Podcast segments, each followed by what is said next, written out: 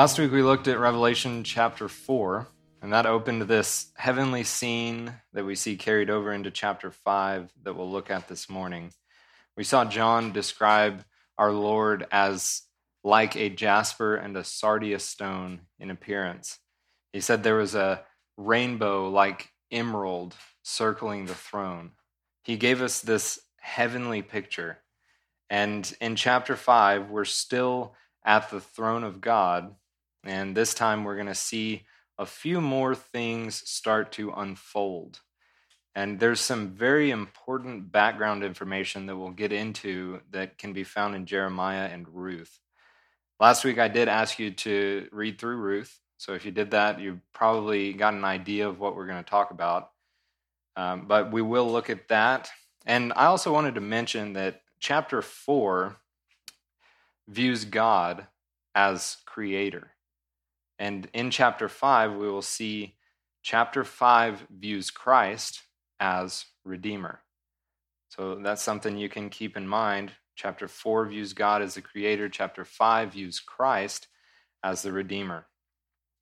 Let's read through these first few verses in chapter 5 together. And I saw in the right hand of him who sat on the throne a scroll written inside and on the back, sealed with seven seals. Then I saw a strong angel proclaiming with a loud voice, Who is worthy to open the scroll and to loose its seals? And no one in heaven or on the earth or under the earth was able to open the scroll or to look at it. So I wept much because no one was found worthy to open and read the scroll or to look at it. But one of the elders said to me, Do not weep. Behold, the lion of the tribe of Judah, the root of David, has prevailed to open the scroll and to loose its seven seals.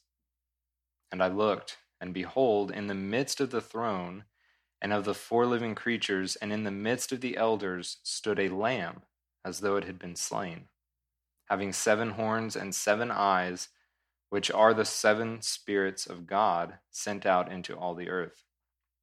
Then he came and took the scroll out of the right hand of him who sat on the throne. So we have this picture. It's a scroll in the right hand of God. It has writing on the inside and on the outside. Um, and when we hear the word book, some of your translations may say book, we think of a codex. A codex is something that has pages that are bound together. But this would be a scroll, not a book as we would think of it. Codexes didn't come around until about the second century, and this scroll that was used would have been hammered out from papyrus. Um, it was a aquatic plant that grew, and these papyrus scrolls were used at this time, and they didn't usually contain writing on the backside of them. Because when you were making them with the production process, you'd hammer them out, and the front, the recto, as it was called, was smooth, and that was good for writing on. But the back, which was called the verso, was very rough. It was not smooth, and it was more difficult to write on that side. So, Usually, these scrolls would just contain writing on the one recto side.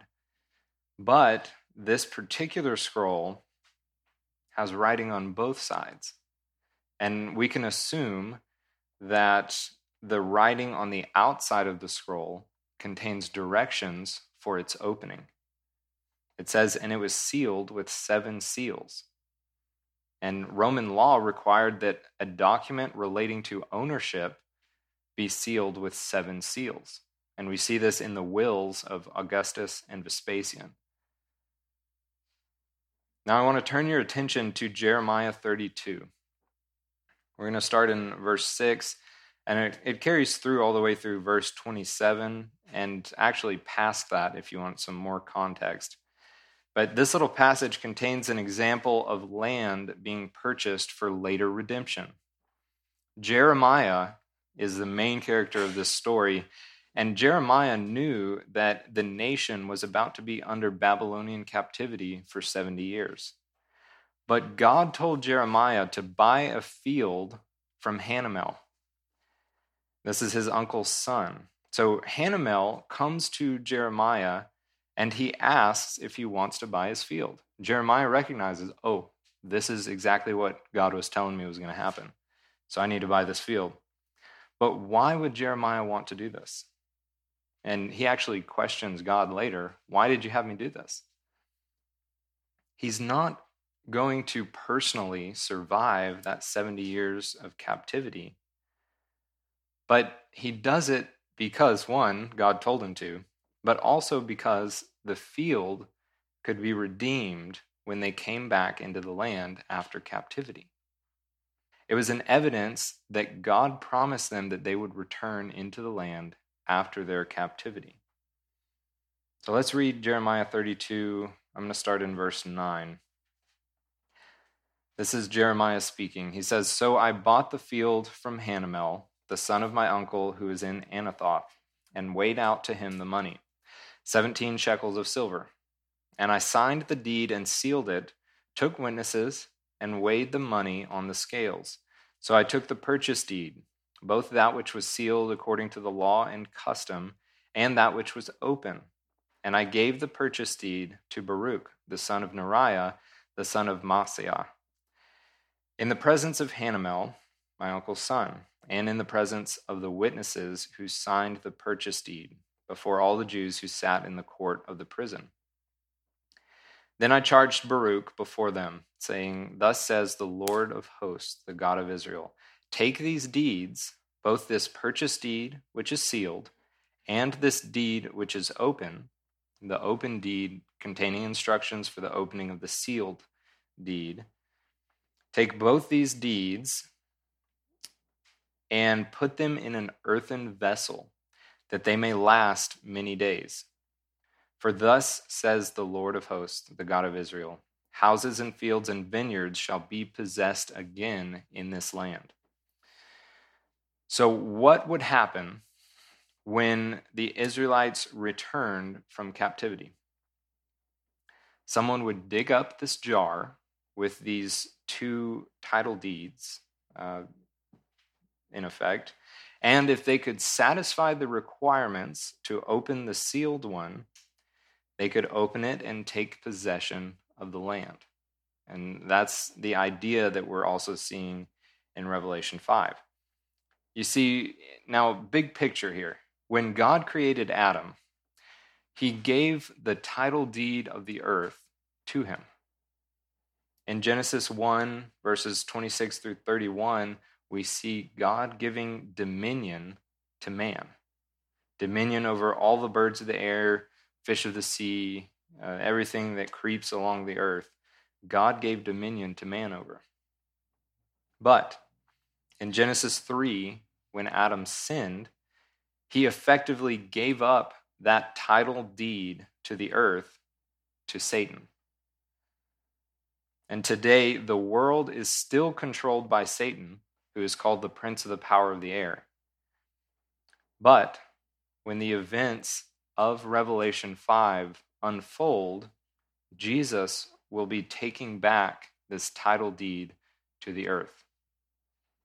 Jeremiah's title deed was over a field, over a bit of land. But this title deed we see in Revelation is the title deed to the earth. Now let's look at our text in Revelation chapter 5, verse 1. And I saw the right hand of him who sat on the throne, a scroll written inside and on the back, sealed with seven seals. Then I saw a strong angel proclaiming with a loud voice, Who is worthy to open the scroll and to loose its seals? And no one in heaven or on the earth or under the earth was able to open the scroll or to look at it. So, we're seeing a few things. We've got this scroll that's written on the inside and on the outside, the writing on the outside containing directions for its opening. The scroll is sealed with seven seals, an indication that this scroll has something to do with ownership. The angel is searching for someone worthy to open the scroll, but no one was found worthy. No man was found worthy, not even to look at it. What are the requirements that must be met in order to open this scroll? That's the big question. What requirements must be satisfied for someone to open the scroll? And to answer this question, we're going to take a look at the book of Ruth. In the love story that unfolds over these four chapters of the book of Ruth, Boaz is seen as the Goel, that is the kinsman redeemer.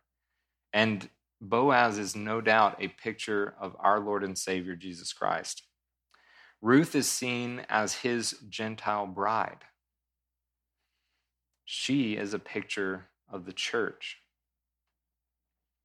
Now, there are a few laws of ancient Israel that are going to pertain to this situation in Ruth. And I've got some references for you to check those out on your own. We can throw that up on the screen for you. There's the law of gleaning, the law of levirate marriage, and the law of redemption. And these all play into this story contained in Ruth. We're not going to get into it too far, but the law of gleaning basically states that once your servants make a pass through the field um, of reaping, of harvesting, they have to leave what's left for the poor and the widowed to go through and glean for themselves.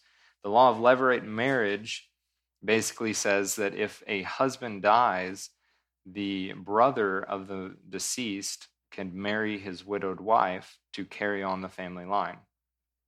And the law of redemption is similar, um, but it includes the bride, the land, all obligations attached to uh, the deceased.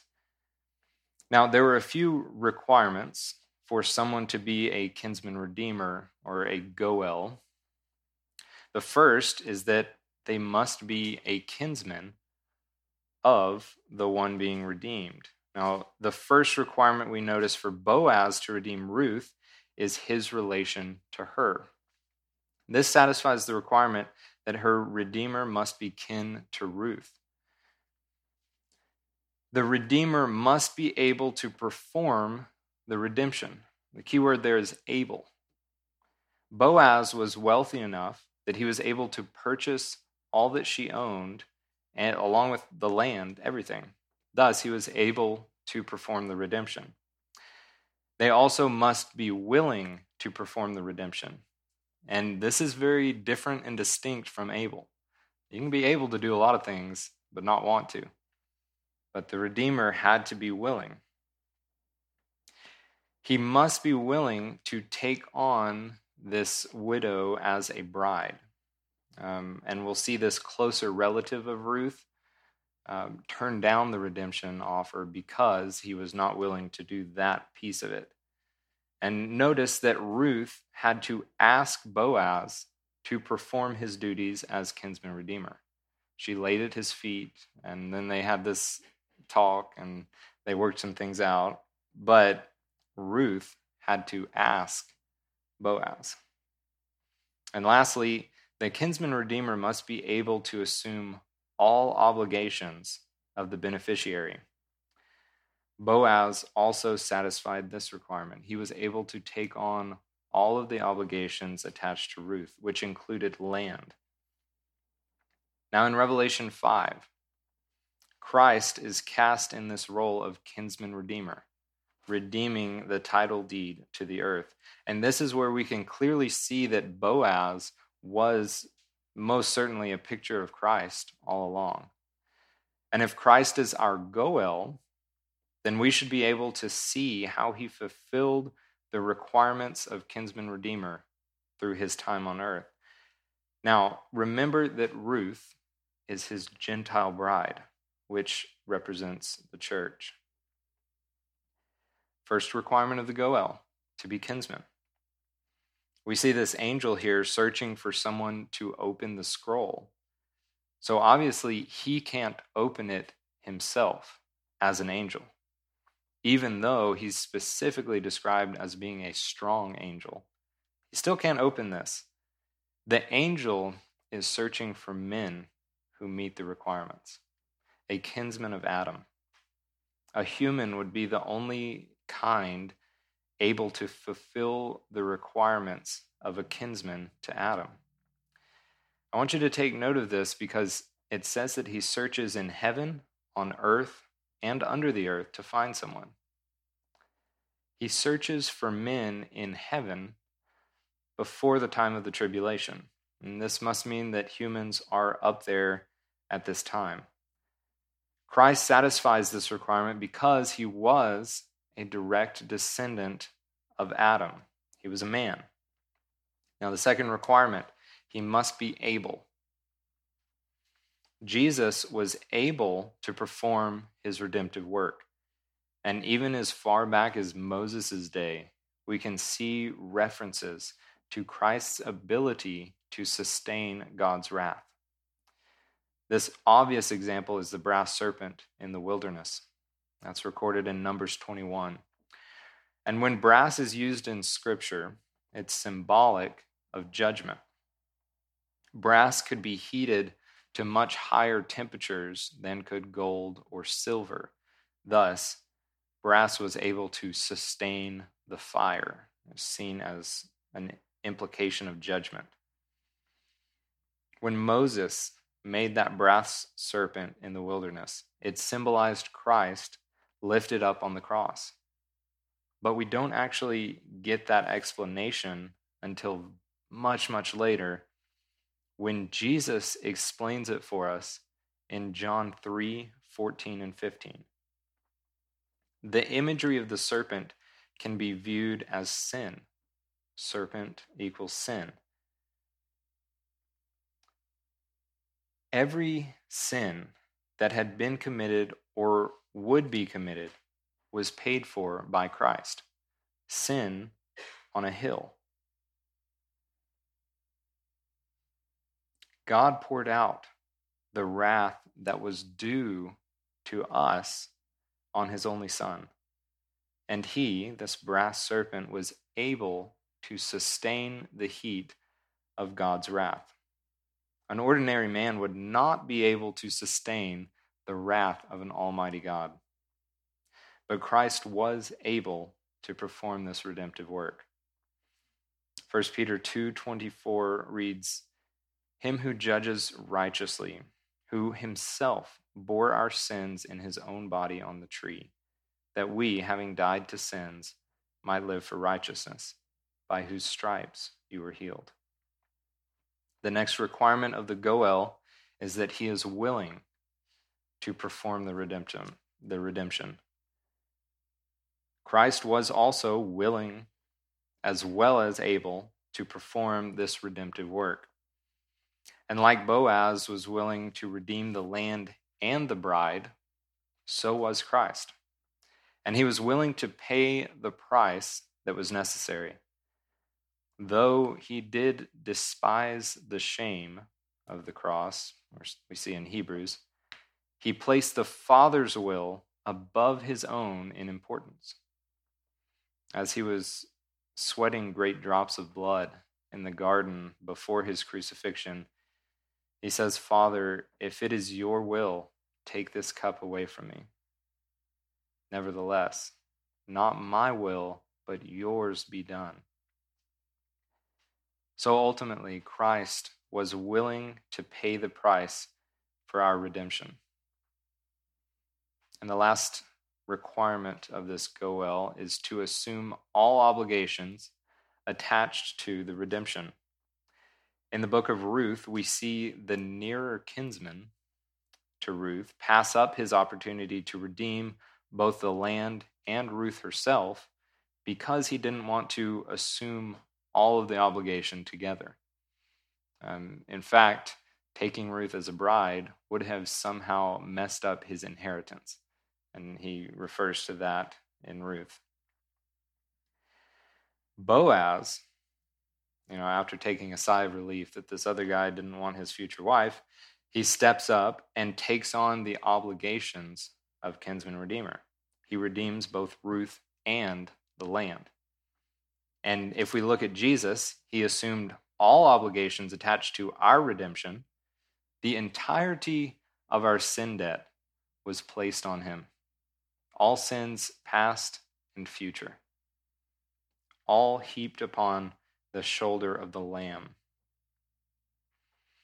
And we see a interesting picture drawn out with this closer relative to Ruth and Boaz. The closer relative seems to be representative of the law. What the law could not redeem, Jesus could, and that is the Gentile bride. You see, the law was able to redeem the land, you know, and I would see this as Canaan, the promised land of the Israelites. The law was able to redeem the land, but it was not able to redeem the bride. And we see this in the nearer relative. But Christ went all the way. He was willing to do whatever was necessary, and he assumed all obligations attached to the redemption of his bride. Verse 3 And no one in heaven or on earth or under the earth was able to open the scroll or to look at it. I want to make note here that no Christian is able, is worthy to open the scroll. He searches in heaven, on earth, and under the earth to find somebody who's good enough to open the scroll. And he can't find anybody. Not a single one of us is going to be worthy to open this scroll. And that should take some pressure off. We can be done striving. No one is worthy but the Lamb who paid for it all. There's no way that I can be enough, and there's no way that you can be enough but I stand on the authority of the one who is enough. The significance of this angel not being able to find anyone to open the scroll may pass us by at first, but John, in his historical context, with his experience, he knew exactly what this meant, and he knew the implications of it. And we can tell that he understood because he says, I wept much. And that is, he sobbed convulsively and out loud. He says, So I wept much because no one was found worthy to open and read the scroll or to look at it. John knew that this scroll was the title deed to the earth. And if no one was able to redeem it, it would consistently remain under the possession of the wicked one. And that would be a tragedy. But we see one of these elders speak up to John. In verse 5, but one of the elders said to me, Do not weep. Behold, the lion of the tribe of Judah, the root of David, has prevailed to open the scroll and to loose its seven seals. Now, I want you to be sensitive to something that we'll see moving forward. Whenever something about heaven is explained to John, it's explained by one of the elders. And when something about the earth, something that happens on the earth, is explained to John, it's explained by an angel. Just keep that in the back of your mind. And in verse 5, the elder said to John, Do not weep. Behold, the lion of the tribe of Judah, the root of David, has prevailed to open the scroll and to loose its seven seals. Before Revelation 5 5, this verse, all the titles of Christ are Gentile titles of Christ. From Revelation 5 5 onward through the rest of the book, all the titles used of Jesus are Jewish in nature the lion of the tribe of Judah, the root of David. And even a couple verses down, the lamb. These are all Jewish titles of Jesus. Why do you think that is? I'm not going to give you an answer, but I want you to think about it. But one of the elders said to me, Do not weep. Behold, the lion of the tribe of Judah, the root of David, has prevailed to open the scroll and to loose its seven seals. And I looked, and behold, in the midst of the throne and of the four living creatures, and in the midst of the elders, stood a lamb as though it had been slain, having seven horns and seven eyes, which are the seven spirits of God sent out into all the earth. Then he came and took the scroll out of the right hand of him who sat on the throne. Now let's look at this title, The Lion of the Tribe of Judah. The elder announces Jesus as the Lion of the tribe of Judah. And this title of Lion speaks to his second coming in power and in glory. But John doesn't see Jesus as a lion. John says, I looked, and behold, in the midst of them all stood a lamb as though it had been slain. The elder saw Jesus as the lion, John saw him as the lamb. And it's not just any old lamb, but it's a lamb that still bears the marks of his slaughter, a lamb as though it had been slain. And this is an obvious reference to Jesus' first coming in humility and in service. It's interesting that he still bears his wounds inflicted by men. And these are the only man made things in heaven. This is also the way that John the Baptist first introduces Jesus publicly. Behold, the Lamb of God who takes away the sins of the world. In John 129. Now, this other title, Root of David. God made a covenant with David that his line, his progeny, would rule over the whole earth. We're not just talking about Israel, but worldwide. And there are over 1,800 biblical references to Jesus' reign on earth. Yet much of the church still doesn't look forward to this as a reality. That's a tragedy. Over 1,800 biblical references to the earthly reign of Jesus Christ, the line of David. Isaiah 1, 11, 1, excuse me, there shall come forth a rod from the stem of Jesse, and a branch shall grow out of his roots. Jeremiah 23, 5 and 6. Behold, the days are coming, says the Lord, that I will raise to David a branch of righteousness. A king shall reign and prosper and execute judgment and righteousness in the earth. In his days, Judah will be saved, and Israel will dwell safely. Now, this is his name by which he will be called, the Lord our righteousness. Romans 15:12 referencing Isaiah, Paul writes, and again Isaiah says, there shall be a root of Jesse, and he who rise, who shall rise to reign over the Gentiles, in him the Gentiles shall hope. And in Revelation 22:16, Jesus says, I Jesus have sent my angel to testify to you these things in the churches.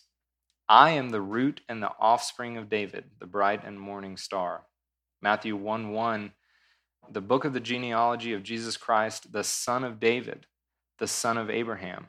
And then in the rest of that chapter, he goes through and lists the line of Jesus through David. Luke 1 32, he will be great and will be called the Son of the Highest and the Lord will give him the throne of his father David. And then in the very next verse, and he will reign over the house of Jacob forever, and of his kingdom there will be no end. I'm not going to go over the, the next 1,700 something references with you, but we'll stop there. The point is, Jesus is coming again and he will reign on the earth. This root of David is the fulfillment of God's promise to him. that his line would reign on the earth. And this is the only one who is worthy to take the scroll and to loose its seven seals, the lion of the tribe of Judah and the root of David. The lion is not at odds with the lamb. They are in perfect harmony with each other. You see, Jesus as the lamb in his first coming is the reason why he can come back in judgment as the lion, because he did purchase what was necessary. Because the sins of the world were laid on his shoulders, he can judge righteously. And the Father has committed to him all judgment. Verse 6 And I looked, and behold, in the midst of the throne and of the four living creatures, and in the midst of the elders stood a lamb as though it had been slain, having seven horns and seven eyes, which are the seven spirits of God sent into all the earth. I've got a graphic for you on the screen that has some references for the seven horns and the seven eyes. And we'll leave that up there for a little bit. So you can write all that down if you'd like. The seven horns are symbolic of power and honor. And horns are symbolic of power and honor throughout Scripture. The seven eyes, I'm thankful that John just spells it out for us. He says they are the seven spirits of God who were sent out into all the earth. And in Zechariah 3 8 and 9, Zechariah 4 10, and Isaiah 11 2, those all talk about the seven spirits of God. Now, this next half of chapter 5 is going to read like a narrative, like a story. There are a lot of events unfolding in quick succession to one another. And John is recording the order of events as he has witnessed them. So we're going to read through it and then we'll talk about what we've just seen. Verses 8 through 14. Now, when he had taken the scroll, the four living creatures and the 24 elders fell down before the Lamb, each having a harp and golden bowls full of incense, which are the prayers of the saints.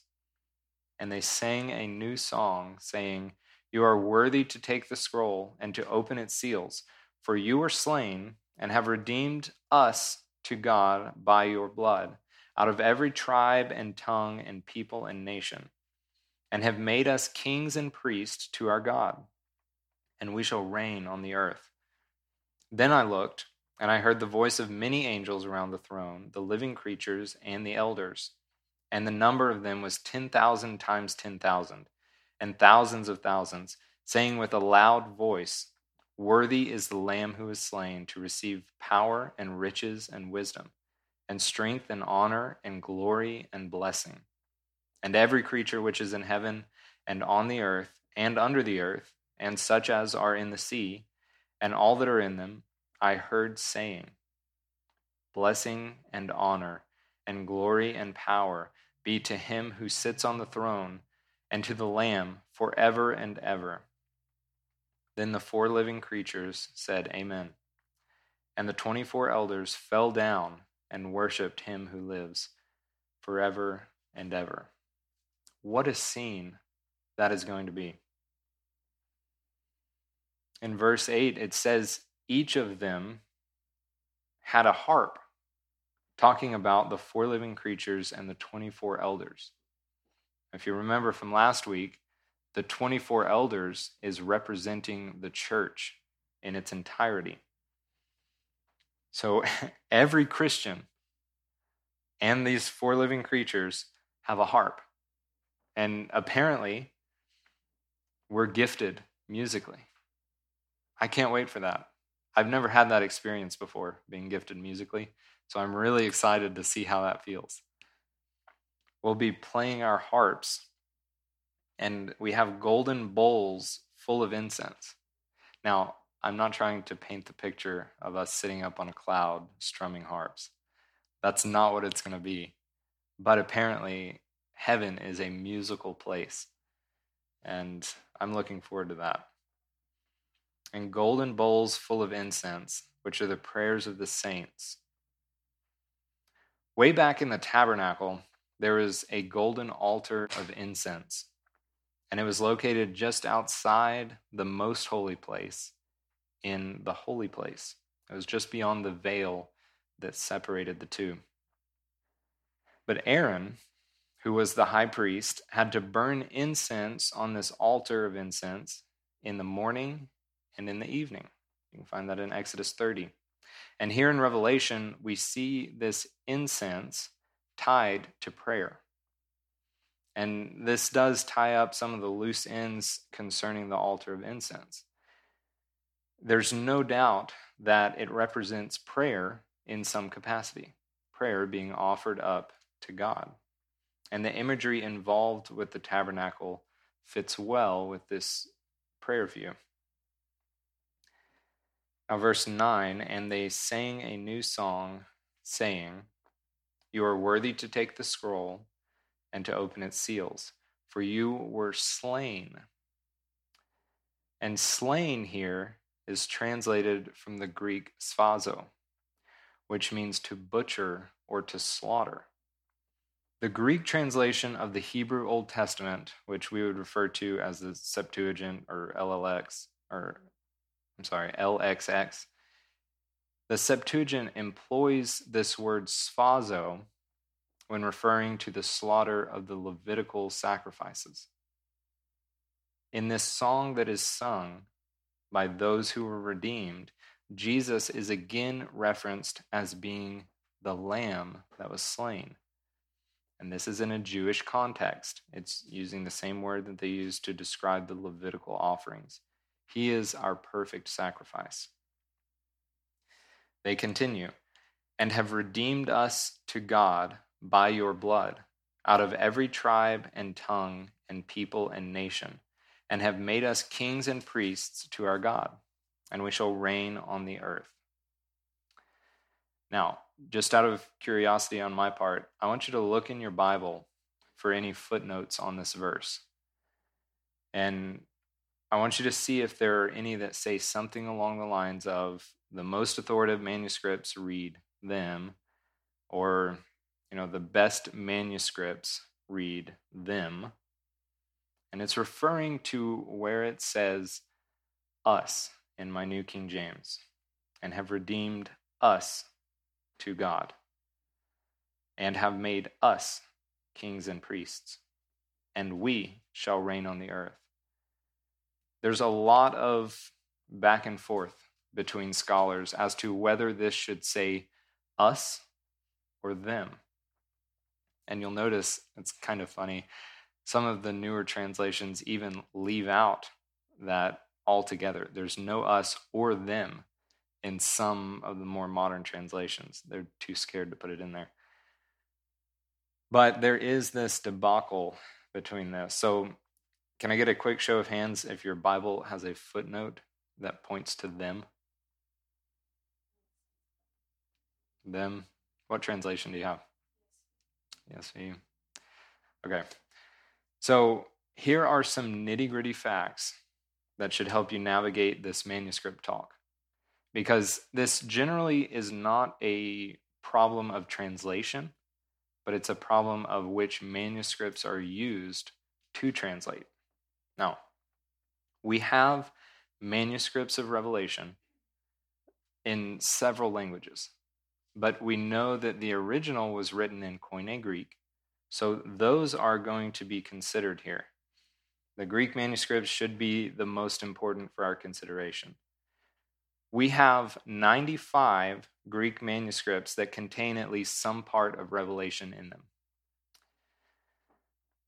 Here's what you'll hear from the thems. Did you know that only 23 of the 95 Greek manuscripts we have say us?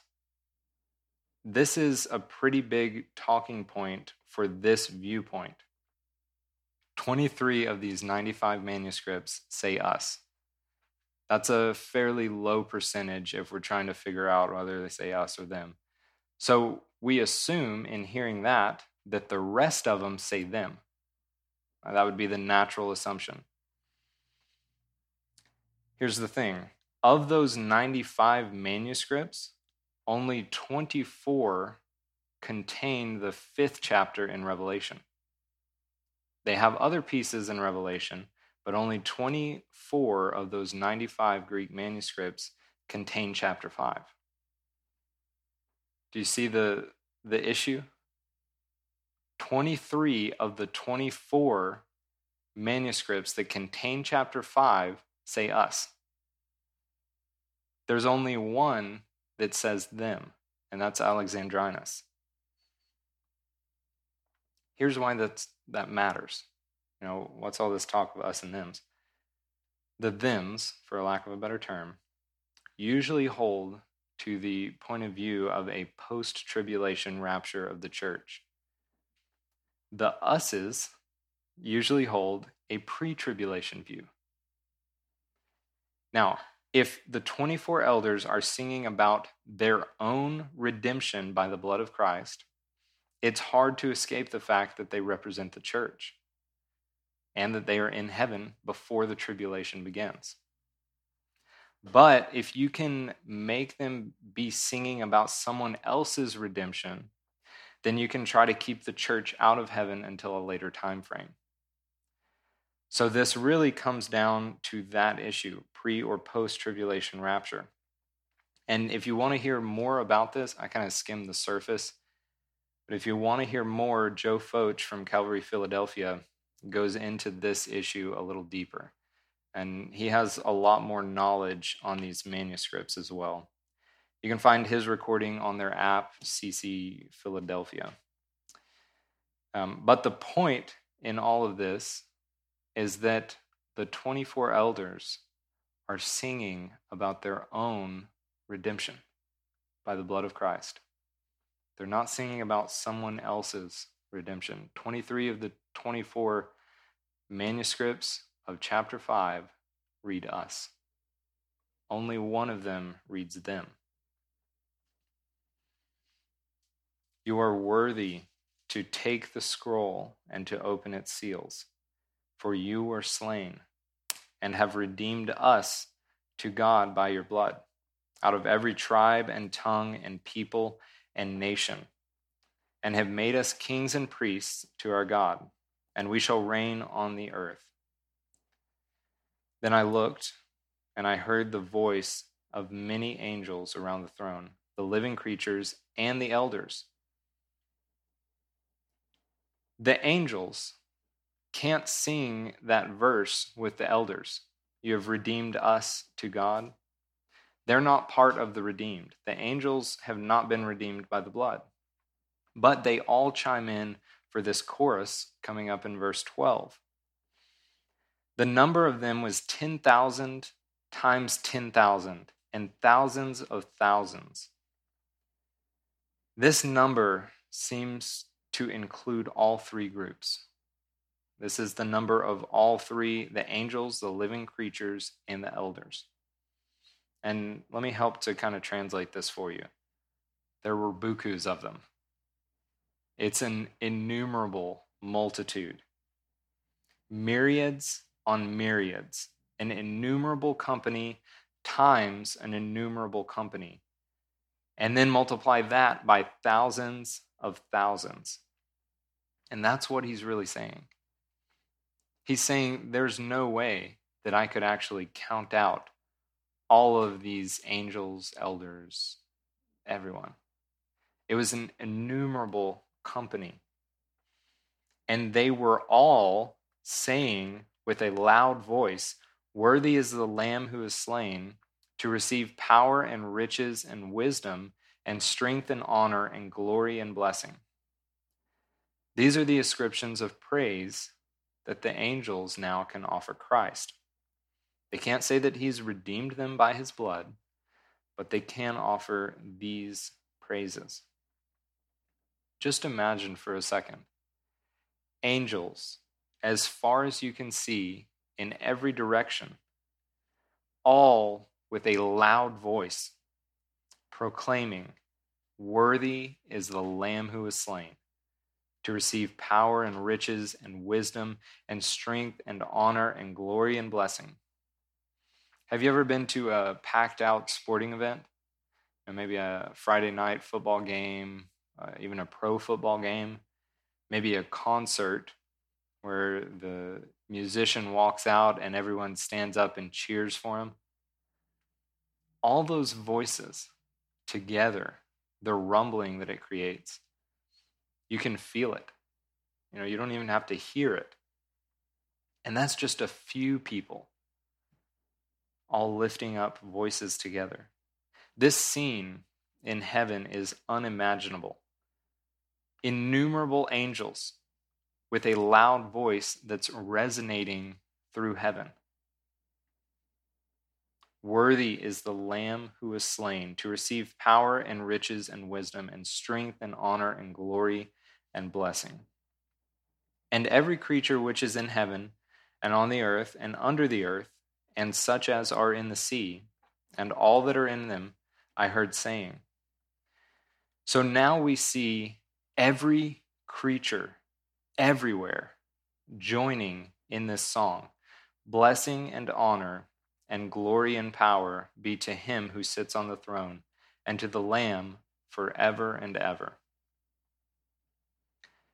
It's interesting to me that creation sings these four ascriptions of praise because the number four tends to relate to the earth. We have creation on the earth singing four inscriptions of praise. And this indicates Christ's universal dominion over the world. Then the four living creatures said, Amen. And the 24 elders fell down and worshiped him who lives forever and ever.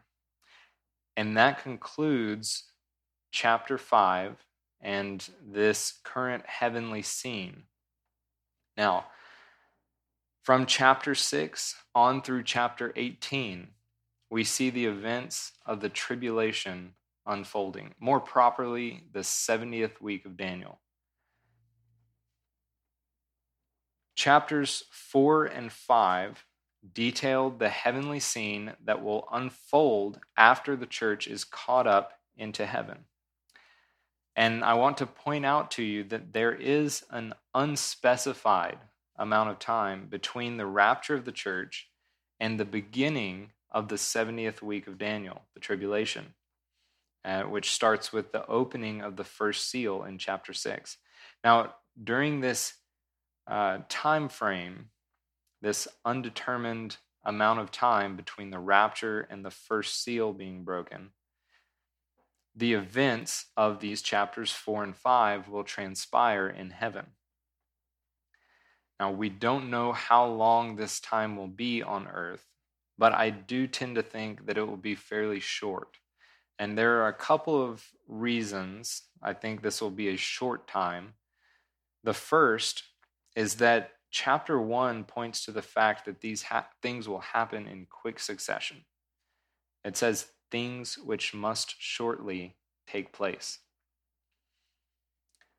Once things start picking up speed, once things start happening, and specifically the rapture of the church, other things will start falling into place quicker and quicker and quicker and quicker like a snowball rolling down a hill, picking up mass, picking up speed. Um, that's the idea. The second reason I think this will be a short time frame is that the preserving influence of the Holy Spirit will have been withdrawn from the world. And this happens when the church is taken up to heaven.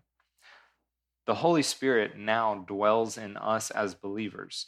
But when we, the salt and the light of the world, are taken away, evil will begin to wax worse and worse, and it will come very quickly. And we know that evil will be the state of the world during the tribulation. So, with the salt and the light out of the way, the preservatives, if you will, evil will begin to snowball as well. So, next week, we'll break into chapter 6 as Jesus opens the first seals of the tribulation. And we'll also talk about how these judgments of the tribulation are structured. We see an interesting structure with the judgments. You have the seals, the trumpets, and then the bowl judgments. And each one of them is listed out one, two, three, four, five, six. There's a, a brief pause, and then the seventh judgment in each one of these series. So we'll look at that a little bit next week. We're going to close there for now, and hopefully, we'll see you next time. Let's close in a word of prayer.